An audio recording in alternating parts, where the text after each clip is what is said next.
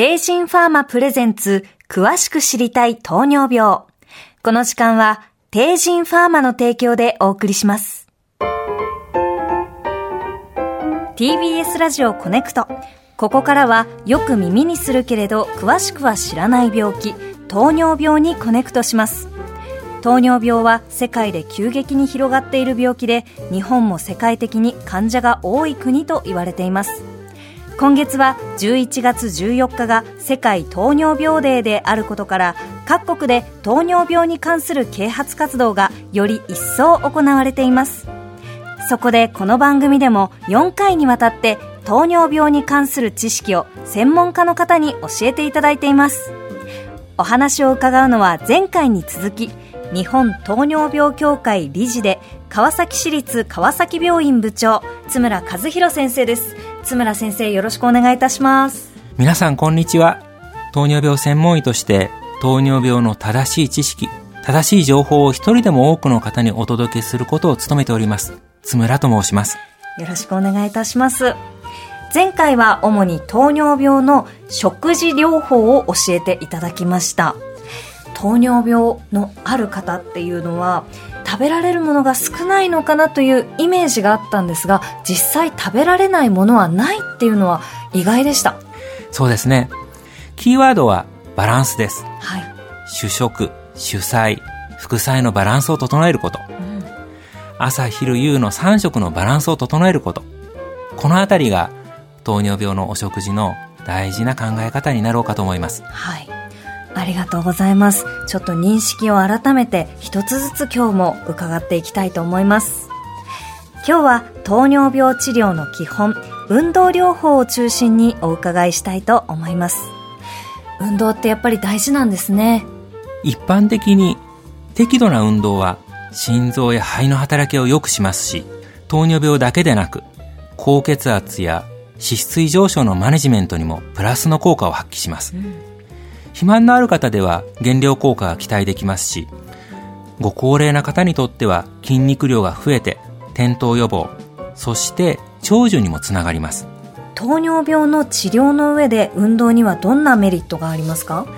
運動の後、すぐに現れるメリットとして、筋肉がブドウ糖を取り込むことによる血糖改善効果があります。うん、運動を続けることで血糖値を下げる働きのあるインスリンの効きも良くなります。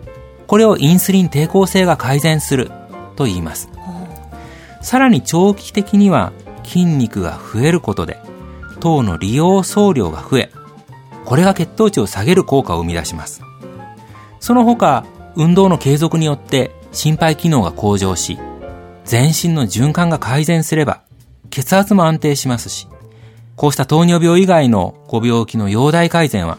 将来起きるかもしれない動脈硬化を遠ざけ、様々な合併症の予防にもつながるわけです。うん。運動、改めて、いいことばっかりですね。先生、どんな運動がおすすめでしょうか？運動には動的な有酸素運動と静的なレジスタンス運動があって、これらを組み合わせて楽しみながら取り組んでいただくことがおすすめです。糖尿病の運動では、ウォーキングや水泳などの有酸素運動が良いと言われた時代もありました。しかしながら、スクワットや腕立て伏せのようなレジスタンス運動、いわゆる筋トレも大切です。筋肉量を増やして筋肉におけるエネルギー消費量が大きくなれば、結果的に血糖値が上がりにくくなります。つまり、特別な運動を限定して考える必要はありません。好きなスポーツをお持ちであれば、それを楽しんでください。なるほど。この最近レジスタンス運動、筋トレをしてる方も多いですが、身近なその運動としてウォーキングというお話ありました。どれくらいの時間や頻度で歩くのがより効果的ですか？ウォーキングであれば、1回あたり15分から30分を1日2回程度、歩数にして考えますと、1日1万歩が糖尿病の治療、そしてより良いマネジメントに効果的な運動量の目安です。まとめて行う必要はなく、細切れの運動でも糖尿病に効果があることが分かっています。可能であれば毎日行っていただきたいのですが、少なくとも週4日以上は行いましょう。それは休む日数が長くなると筋肉の衰えの方が大きくなってしまうからですそうなんですねそして運動強度の目安これも注目されています。運動強度の目安は心拍数で判断できます、50歳未満の方は1分あたり100から120回の脈拍になる程度。50歳以上の方では1分あたり100回以内で比較的多めの脈拍になる程度の運動強度が効果的です、食後高血糖の上昇を抑えるためには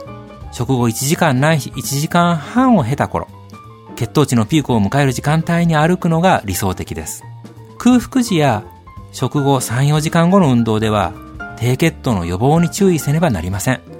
なるほど。運動をするタイミングも大切なんですね。そうですね、うん、運動はどのタイミングで行うかによってもその効果もそしてリスクも変わってまいります。なるほど。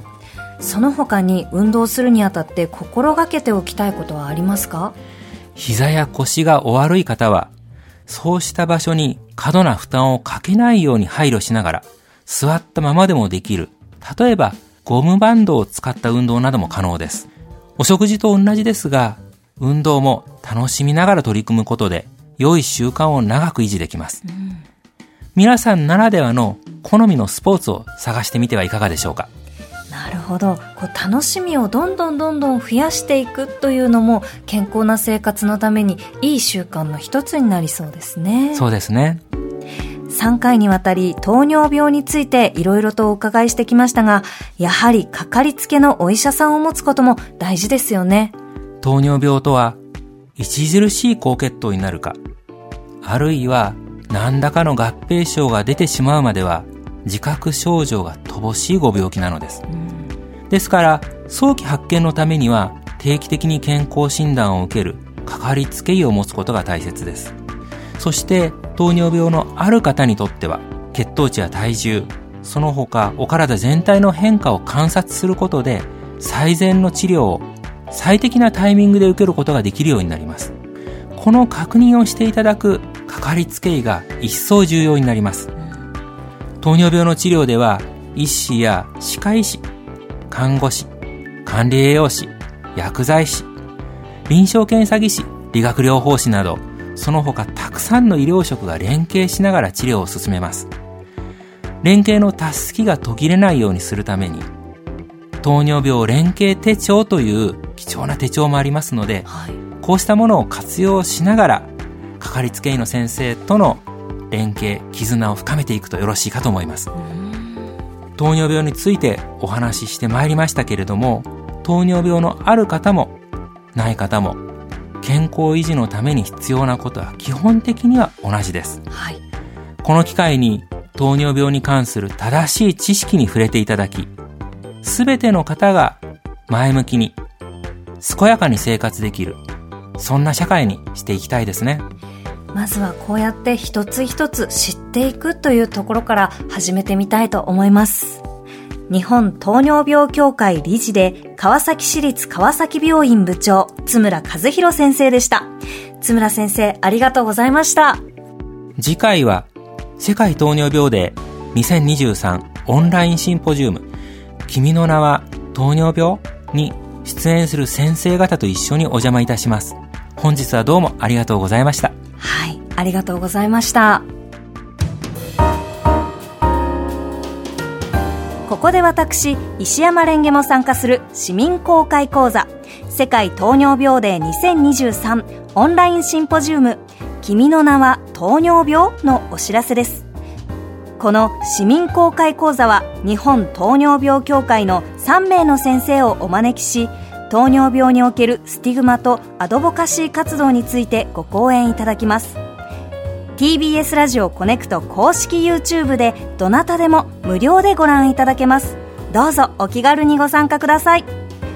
開催は2023年11月26日日曜日午後2時からです。